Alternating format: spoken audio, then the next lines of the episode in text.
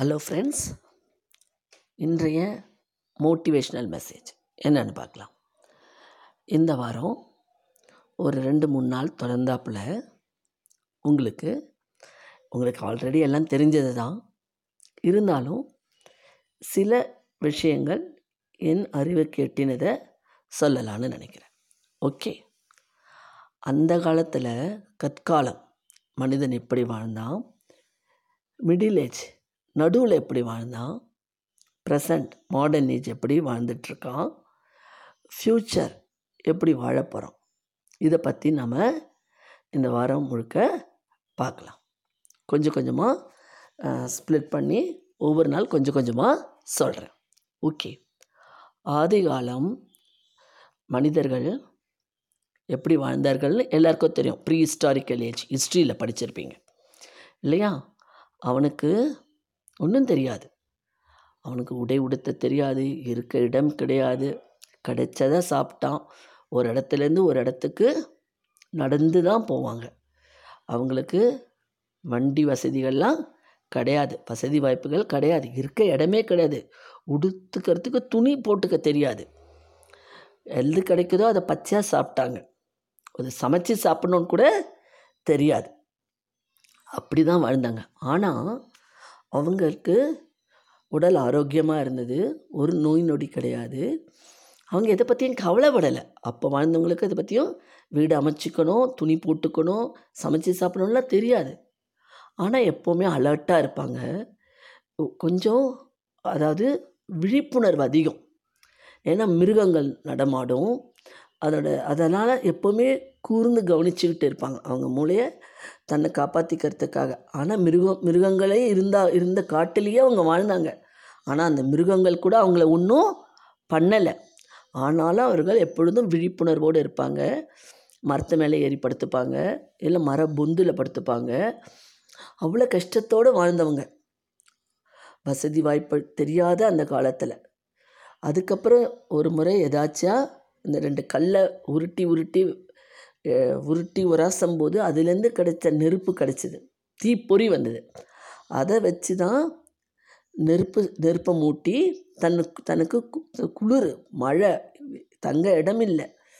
எதுவுமே இல்லாமல் இருக்கும்போது அப்போது எதாச்சா உருவானது தான் அந்த தீயை உருவாக்கி தன் உடலை குளிர்காய பயன்படுத்தினாங்க. இயற்கையை வணங்கினாங்க. அவங்களுக்கு கடவுள்லாம் தெரியாது. சூரியன் மழை காடு செடி கொடிகளை வணங்கினாங்க. அது கொடுக்குற பழங்கள் காய்கள் இந்த இறைச்சிகள் இந்த மீன் இதெல்லாம் சாப்பிடுவாங்க. இந்த நெருப்பின் உபயோகம் கண்டுபிடிச்ச பிறகு அதை சுட்டு சாப்பிட ஆரம்பித்தாங்க இல்லைங்களா? அப்படி தான் வாழ்ந்தாங்க. ஆனாலும் சந்தோஷமாக இருந்தாங்க. எந்தவித கவலையும் இல்லாமல் நிம்மதியாக இருந்தாங்க. ஒரு இடத்துலேருந்து ஒரு இடம் போனோன்னா நடந்து தான் போவாங்க. ஒருத்தருக்கு அவங்களுக்கு இருக்கிற ஒரு இடத்துலேருந்து இன்னொரு இடம் இருக்கிறவங்களுக்கு கம்யூனிகேட் பண்ணணும் சொல்லணும் ஒரு விஷயம்னா மரத்து மேலே ஏறி நின்று சொன்னாங்கன்னா அது அவங்க காதில் போய் விழுந்துருமா? இவங்க இது சொல்கிறாங்க அங்கே ஆபத்து இருக்குது இங்கே இருங்க பத்திரமா இருங்க அப்படின்னு. அப்படியெல்லாம் பாடுபட்டு வாழ்ந்தார்கள் அந்த காலத்தில். கஷ்டம். அது வந்து லாங் லாங்கே கோ இல்லையா? நம்மளாம் அந்த காலத்தில் வாழ்ந்தோமா இருந்தோமான்னு தெரியாது. ஆனால் அந்த காலத்தில் வாழ்ந்த மக்கள் தன்னுடைய மூளையை ஒன்றுன்னா ஒன்றுன்னா கண்டுபிடிக்க ஆரம்பித்தாங்க ஒன்றுன்னா தான் அவங்களுக்கு ஆனால் அதாவது என்ன சொல்கிறாங்கன்னா சயின்டிஸ்ட் நமக்கு நிறைய மூளையில் நிறைய பவர் இருக்கும். ஆனால் நம்ம மூளையில் ஒரு சிறிய பகுதியை மட்டும்தான் பயன்படுத்திக்கிறோமா? நம்ம அதிகமாக பயன்படுத்திக்கிறது இல்லை அப்படின்றாங்க. ஆனால் அந்த மூளையிலேருந்து கொஞ்சம் கொஞ்சமாக பயன்படுத்தி தான் கொஞ்சம் கொஞ்சமாக தன்னை இம்ப்ரூவ் பண்ணி தான் அடுத்த மனிதன் எந்த காலத்துக்கு வந்தாங்க? மிடில் ஏஜ் காலத்துக்கு வந்தாங்க. இல்லைங்களா? அந்த மிடில் ஏஜ் காலத்தில் அவங்க என்னென்ன பண்ணாங்க? எப்படிலாம் வாழ்ந்தாங்க? அப்படின்றத பற்றி பார்க்கலாம். ஓகே ஸோ கற்காலத்தில் வாழ்ந்த மனிதர்கள் கவலை இல்லாமல் இருந்தார்கள். அவங்களுக்கு பயம்னே தெரியாது. பயப்படலை தைரியமாக இருந்தாங்க. மிருகங்களுக்கும் மிருகங்களாகவே வாழ்ந்தார்கள். அவங்களுக்கு எண் எண் அறிவு தெரியாது எழுத்தறிவு தெரியாது. இயற்கையை வணங்கினார்கள்.